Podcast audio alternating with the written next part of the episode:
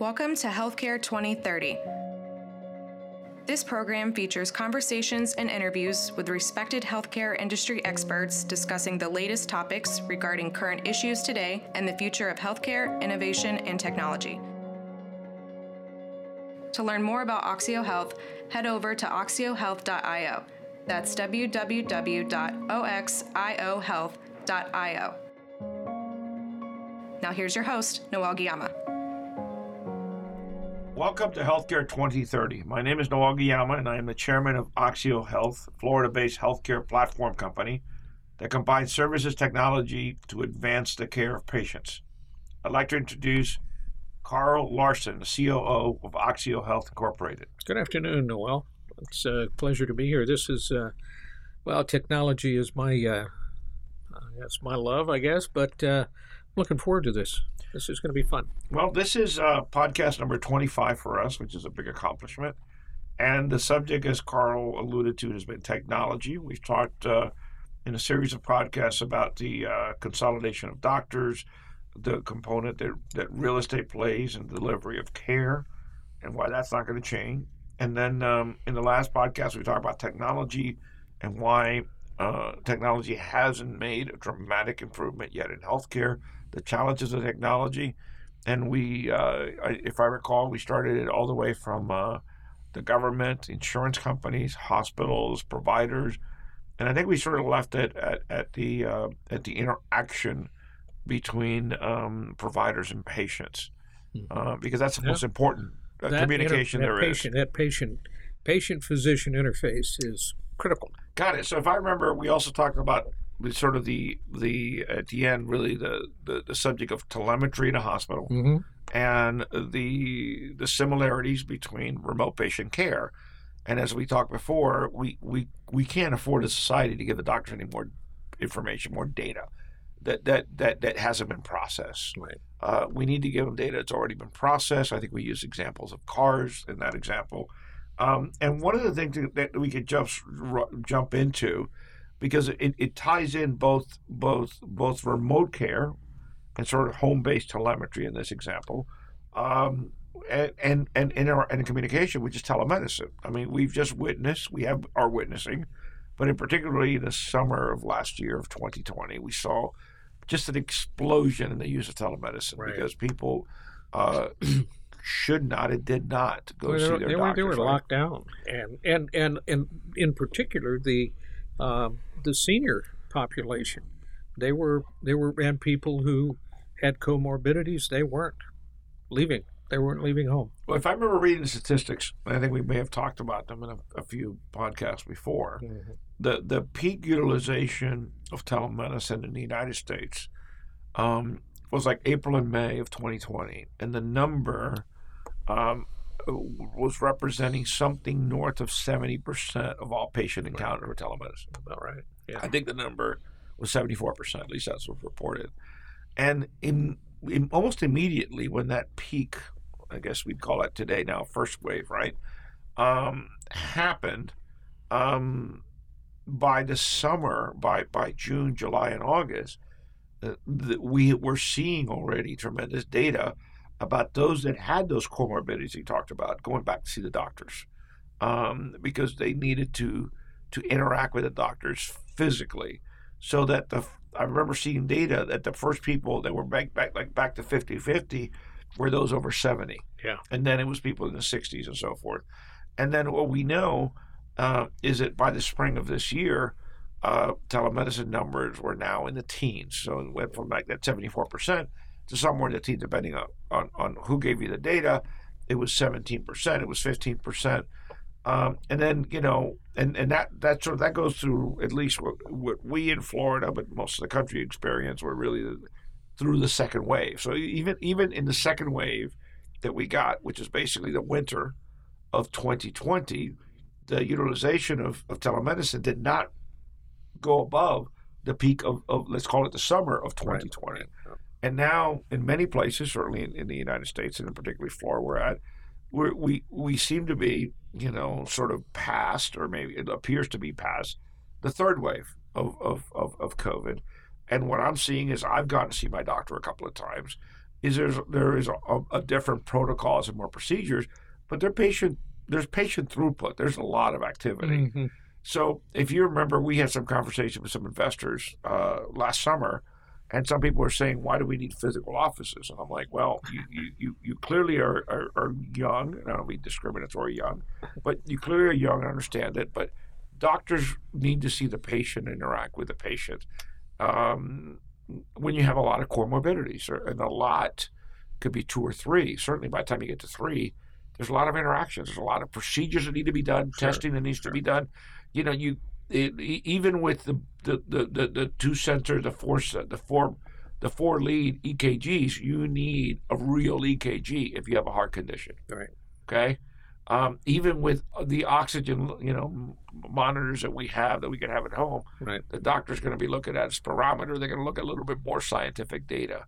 The doctor wants to hear your heart, and though there's some remote items for maintenance, they might work sort of like a remote stethoscope. Yeah. Well, I remember he was an old doctor even when I was young, and he could not practice medicine today. Because of the way he practiced and what he knew. He would look in your eyes, he could tell what was going on in your eyes, he'd smell your breath. He used to say, I can tell more about what's going on with you by your breath than about anything else I do. He'd listen to your breathing and your heart with a stethoscope. He'd do the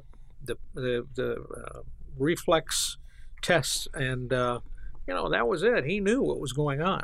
So he couldn't do it today. So one of the things that I always talk to doctors about is how valuable is telemedicine. And we've been a big believer in telemedicine. We've talked about it. Right. We worked on a telemedicine project in 1995, 1996. We updated the EHR. Our EMR, we updated it with telemedicine. So It's important for sure. And the best reports that I have read say that telemedicine was basically about 1% of patient encounters in let's call it December of 2019, right? And we talked about the peak being, give or take, set over 70%. Right now, I have to think it's probably below 10%. I haven't seen the recent data. Nobody, takes a while to report it, but I got to think it's below 10% based on the interactions that I'm seeing. Mm-hmm. Even in spite that, in particularly Florida, we're at, we've got a pretty big peak in COVID, particularly because of this Delta virus variant. So telemedicine, I think, has a permanent, forever role in the treatment of patients, and especially with a couple of things happen. When you have some of those remote patient care monitoring, I mean, we did a study that for about $600, we can get a consumer. Remember, we talked about that in consumer, difference between patient and consumer last one. That's right. We can get them a set of tools, of devices they can have at home. All of them with access to the internet, okay, using voice, internet protocols, or IoTs to communicate with the central station, that we could process that information, and we could use machine learning, okay, maybe not quite AI today because I don't think it's there, and then be able to tell the doctor, we've got these data sets for the patient, this is what they have. The patient gained 10 pounds in a month or 2 months.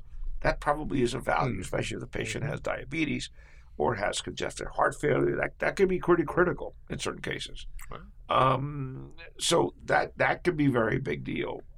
I think that telemedicine is going to end up sort of averaging when there is a post-COVID or whenever it becomes normalized, let's call it, probably on 5 or 6%, which is pretty big. I mean, it's pretty big from 1% to 6%, even if it takes 2 or 3 years. Right. And I think that once you integrate that with the right devices and the right training from the doctors, I believe that remote patient care has the potential to materially, measurably change the quality and cost of healthcare over the next decade. I think it's probably the single biggest single component that could change healthcare. More EMRs, more data is not going to change it, but telemedicine by itself is certainly not going to change it.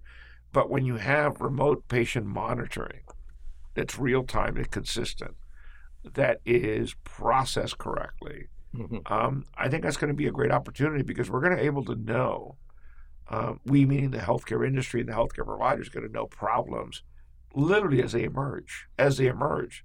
So with somebody that has congestive heart failure, they gain 4 or 5 pounds and their oxygen levels drop by 2 points. That might mean something to a doctor. Mm-hmm. Okay. Especially for a specific patient. Exactly. Yeah. That might mean something to the doctor and say, come on in and see me.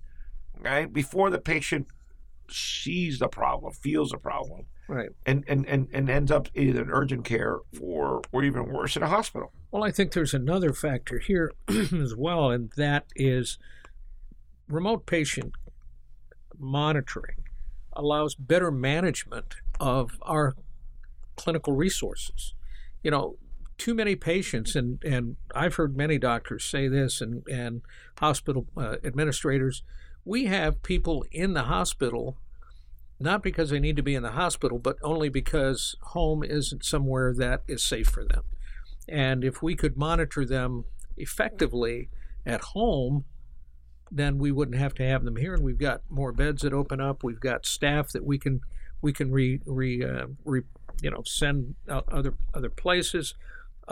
So it changes the whole landscape of the way a patient is managed and care is provided. If you remember, we talked about, again, in previous podcasts, even blogs, about some hospitals in the depth of COVID of last summer when we're still trying to figure out how to treat it or what prevention. Some hospitals were doing remote ERs and remote ICUs, okay, where they were literally sending the patient home, sending a nurse, having routine visits and things like that, because it was just safer for the patient. So I have a feeling, and I've been of the opinion, I wrote blogs about it, that we probably have too many hospital beds in this country. We don't need them all.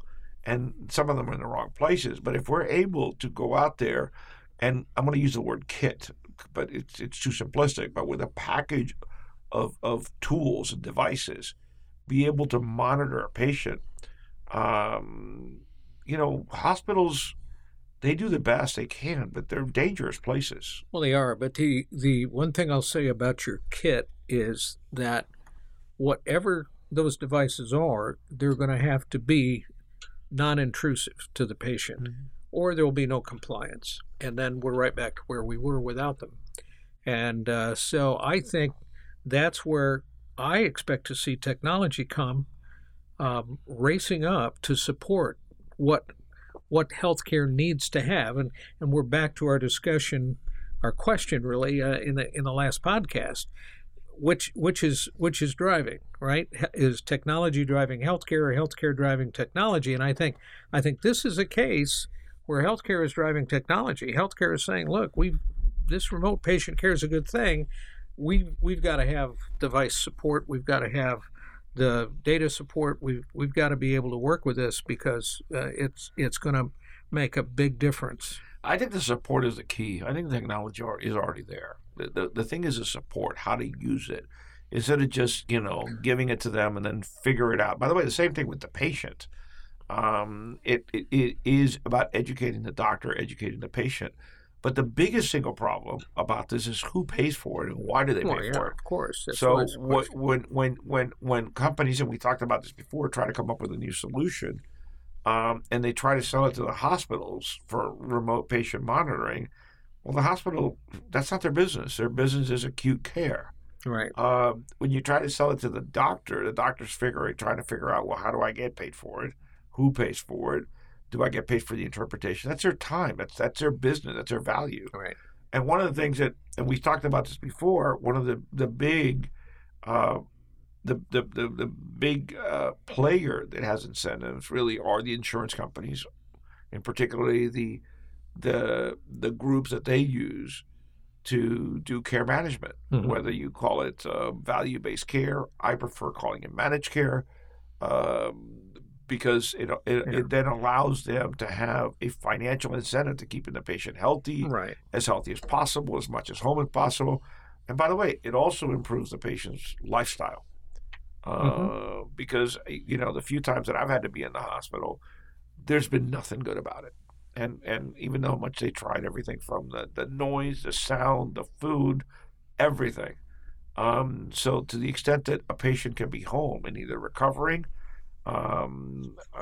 or can avoid totally the emergency room, those resources can be used for something else. So I think that is the single biggest merger of technology and services is the remote patient care. Well, I think that's an example of the technology-infused healthcare that we've been talking about. We've sort of branded ourselves because that's the kind of thing that is going to advance the state of healthcare.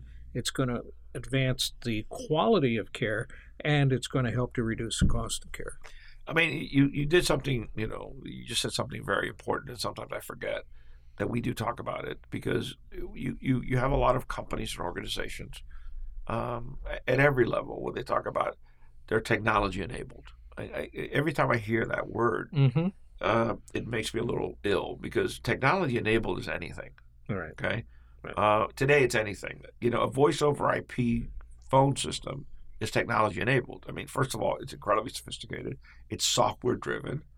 And it literally, lives on the internet. It's plugged into the internet. But at the end of the day, it's still a telephone. It's still voice communication. Right. So it's technology enabled. To me, I just draw the picture of something that just bolts on. It's not seamlessly integrated. It bolts on, and it may make it a little better, a little faster, whatever, but it's bolted on. It's not really anything new. It doesn't change that underlying functionality. The underlying functionality of voice over IP is still a phone, and It's still voice to voice. And the companies that have done really well with technology, whether they're in banking or in retail, or for that matter, shipping and inventory management, has been when they've really integrated their operations, the operations of the business with the technology, and you can't separate them apart. Whether it's an app on your phone or your computer, or the way they track it, or GPS, it's all integrated, and that hasn't happened in healthcare. We're not there yet. We're close. We're right. I mean, we're within the next few years. I believe it will happen. But as I literally said earlier this morning, there hasn't been a Steve Jobs in healthcare that says we're going to change dynamics. We're not going to try. And last time we talked about phones, right? We're not going to try to make a better BlackBerry. What if there's no keys? External keys. Right. And what if the whole screen is made of glass? And I mean, that transformation and that visionary has not happened in healthcare yet. I hold it to my forehead, and it knows what I want it to do. That's ridiculous, obviously. But the point is that, the whole issue of technology, to me, doesn't happen on a smooth, rising continuum. It comes in jumps. It comes in steps. So we are right at that cusp of having another step change in technology that is now truly the integration and infusion of technology into healthcare. I mean, I think part of the driver is not only do we have the technology and the innovators that have been there and the funding that have been there, but I also believe that one of the drivers, and why I'm so optimistic for the next decade, is that you now have baby boomers, that have been entering healthcare's high utilization years, 65 and over, says starting in 2012. So that they're, let's call it, 9 years into the process. The peak baby boomers are still 4 years away. Mm-hmm. So that those individuals, including both of us, understand the way use of technology. They used it for work. They had to adapt. Whether it was in the 80s or the 90s, they figured it out. The baby boomers didn't just figure it out; they designed it and built it. So now you have those people, including us, that are using technology. Somebody gives us a little bit of advanced technology that may have they may have really disrupted our parents or our grandparents. It would have been impossible. It would have been sort of the equivalent of magic, you know what I'm saying? Oh, yeah. Now you're used to doing that. I can't imagine if somebody, in that generation that is used to using the internet and computers and cell phones, and doctors are still giving them a piece of paper. By the way, they still do that. I when I go to the doctor, they still give me a piece of paper. But why am I doing this on paper?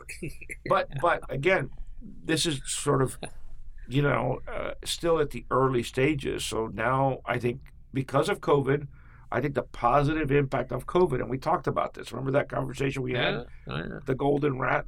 The golden rat, yeah. Okay? Is that COVID has accelerated a lot of technologies that we haven't yet seen. Well, it's because it illuminated the gaps that existed in healthcare to begin with. And those things were always there.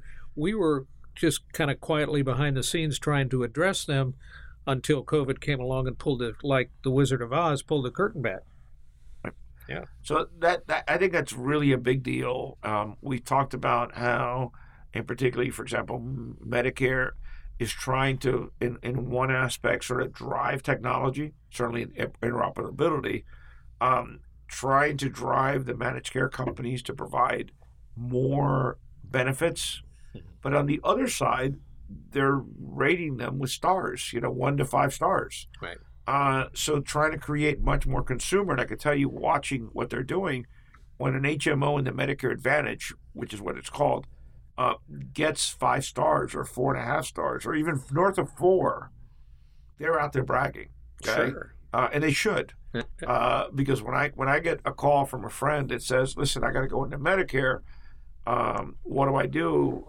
And I'm like, if you want predictable costs, if you want somebody to be your advocate, okay, then I'd go into managed care. Which one do you pick? I'm like, okay, here's the one you pick.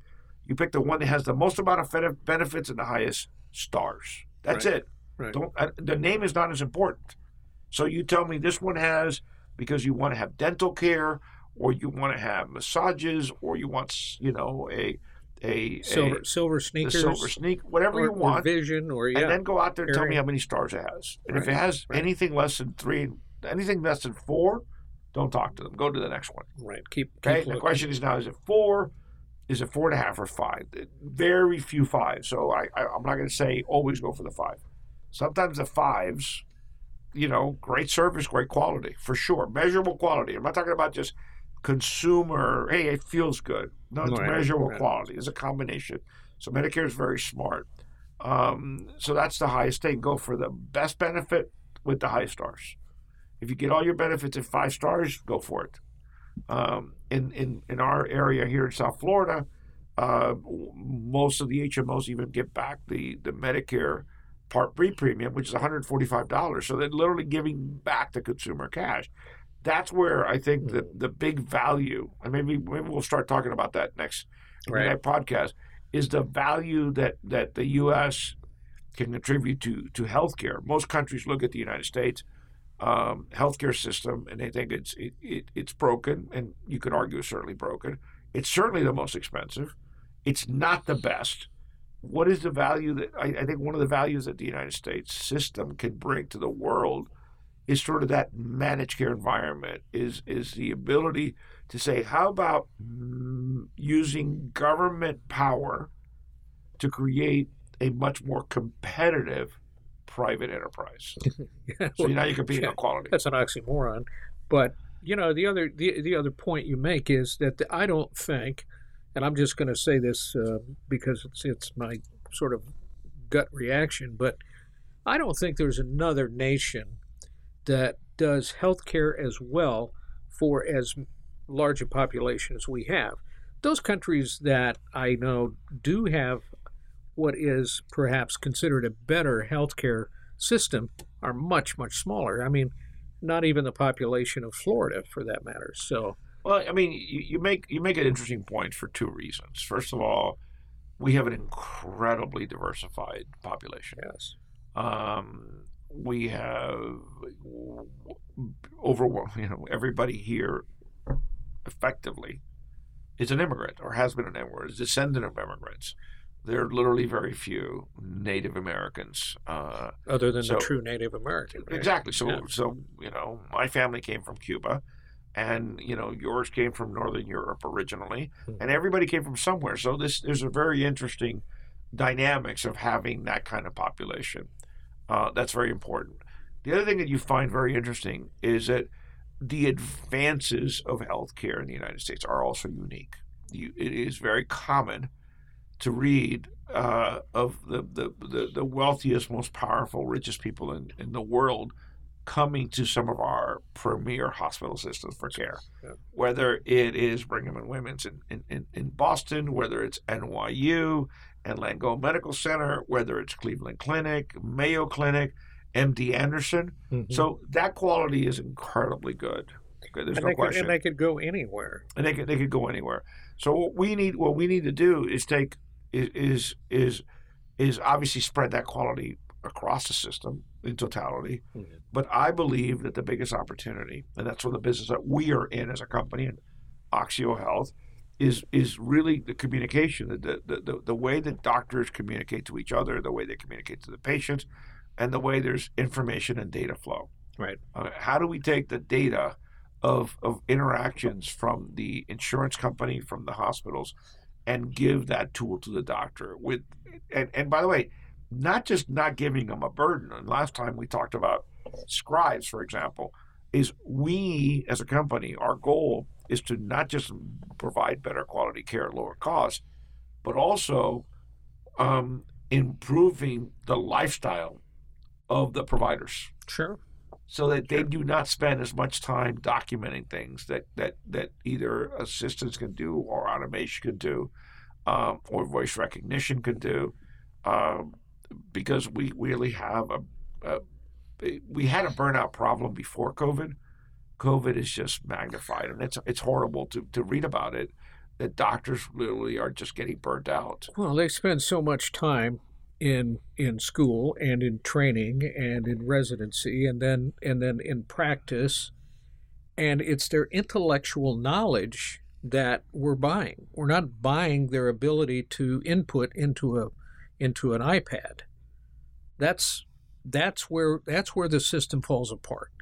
And that's why we have concentrated on going another route and making that human machine interface much easier. And that's very important. That's why we've tried to look at it, you know, in its totality. We try not to say, okay, we're just going to be a technology company, because we've seen too many technologies companies fail to change the system. And in its totality, I don't believe that technology, again, back to that information technology, not diagnostic technology, has not measurably changed the system. We're looking at, you know, life expectancies down even before COVID. Right. Costs are going up. Where's the impact? Right. Right. But I do again think that COVID was historically become a very important point. Again, at the same time, no, it's a pivot point. No question. At the same time that you have baby boomers coming in, at the same time you have, you know, better technology, easier to use technology. So I think there's tremendous opportunities. Well, I honestly, I really do hate to throw out another example, but you know, being a pilot since I was 17. I look at the way cockpits were designed and the flight decks on some of the early commercial jets and where they are today and the systems that have been now added to the aircraft, to both in monitoring as well as controls. And without that glass panel, as we refer to it, a pilot wouldn't be able to manage the aircraft. Well, not the old analog dials and everything else. Forget about it. It ain't going to happen. It's funny, because I was thought about the other day, is I was looking at pictures of the original space shuttle. Oh, yeah. And all of the literally hundreds of buttons and dials that it had. Clocks. Literally. We used to call them clocks. Right? Yeah. And then you look at the recent SpaceX shuttle, and it's got, I think, 4 flat screen monitors. Right. And that's it. And yep. and it much more accurate, much cheaper, much everything. Well, and much more information that is provided ergonomically, but also in a fashion that an individual can assimilate much more quickly. Right. And so that's really where our design has, and what we've been doing has been focused, is that not so much ergonomics, but in the assimilation of data. No, but the interesting thing about that comment, too, is on a per launch, inflation adjusted, the current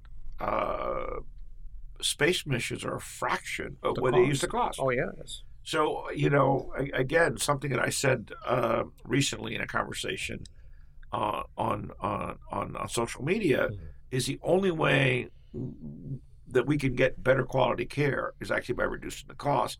And the only way to reduce the cost is by getting better quality care. Okay, I argued that we already have more technology in healthcare. Again, back to that information technology that healthcare can use.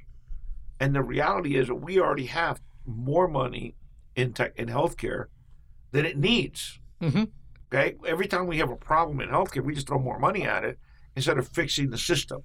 So we've been doing that as a society for 50 years. Well, we've been enabling some bad performers too, and you have a lot of that too. I mean, there's a material amount. First of all, there's a dramatic number, literally in the hundreds of billions of dollars in administrative costs. Right. There's literally hundreds of billions of dollars in unnecessary care, in redundant care, and redundant diagnostic.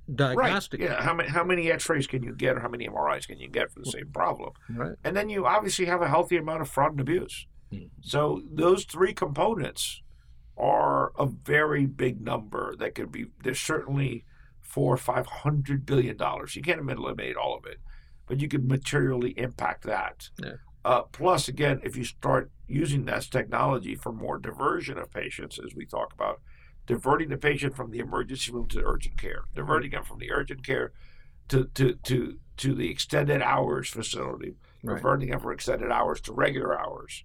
So the best care to the patient is closest to their personal doctor. Yes, and home. And at home, which is usually the same, you know, some scenario.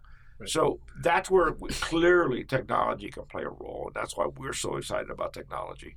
Well, that's why we think that technology is really going to bring about that next plateau shift in healthcare, but technology driven by healthcare itself, not technology driving. Well, that's what I'd say. Our belief as a company, and I know you share it also, is that we need to bring back the healthcare services and the technology and the systems and the processes together, instead of creating more silos, redundancy, repetition, all of those things that we have been witnessing. Now bringing it all back together so that the technology company is a service provider and the service provider is a technology. And we've coined it as you know, technology infused care. That's the best way we can do it, and that's who we are as a company. That's who we are as a philosophy. Yes, and so far it's been working. I mean, it's been amazing to see how the rest of the industry is transforming around our goals and objectives. Good. Yeah. I agree with you, obviously. And then one of the things that maybe in closing we talk about that right now, all the technology has been based on the provider, meaning the hospital or the doctor. We are starting to see it move much more to the consumer side, and with that also the probability, which is sort of my long-term view, is that eventually the medical record is going to belong to the patient, not just be controlled by the patient, but literally belong to the patient. And we've got a couple of initiatives both in our medical record and our blockchain that the doctors are going to eventually synchronize to the patient's master or what we call universal medical record. Universal, Well, I mean, and you know, the issue too has been, and we've talked about this, I think, in a previous podcast, who owns that medical record? Well, you know, the ownership of that medical record, when you get right down to it, has been the provider. They've owned it. Well, it goes back to possession. They possess it. Possession is 9 points, right? So, but that's shifting now, and you and I are in total agreement here that it needs to be the patient. It's right. Their medical record, theirs. Right. I mean, the law says it's owned by the patient. Yeah, well, but if somebody said something, possession is 9/10 of the law or something. Yeah, something like so that. Yeah. It legally is owned by the patient, mm-hmm. but physically or electronically, it's owned by the doctor. And that is, we're right there, Carl. We're right there. I don't know. It won't be this year, I'm pretty sure, but it could be next year. And maybe we will be part of that transition where the patient controls their, what we call the personal health or personal wellness record. That's right. Yeah. So I think with that, we'll put this into a close and finish this series that dealt with the providers, the real estate, the physicality of care, right. and the technology. Those three pillars. And maybe next time we'll tackle a little bit more about Medicare and managed care. The trustees for Medicare just came out a report. They're concerned about that Medicare is going to run out of funds and sort of the normalization of care. Again, whether we call it post-COVID or with COVID, I don't know enough to know what's the difference. Yeah. But there will be a time after where we are today. So with that in closing, we want to thank all of our listeners. Historic. We may celebrate our 25th podcast, and I think we're still learning, so hopefully you have a lot of patience with us. So. Well, yeah, we definitely – everyone is a different challenge. Everyone has every podcast we do is seems to be different, but I think that's the good of it. And a learning experience. And a learning experience, right. So thank you, everyone. Thank you very much. Until next time. All right. Goodbye, everybody. Thank you for listening to our podcast. To learn more about our company, please check out our website at oxiohealth.io. That's www.oxiohealth.io.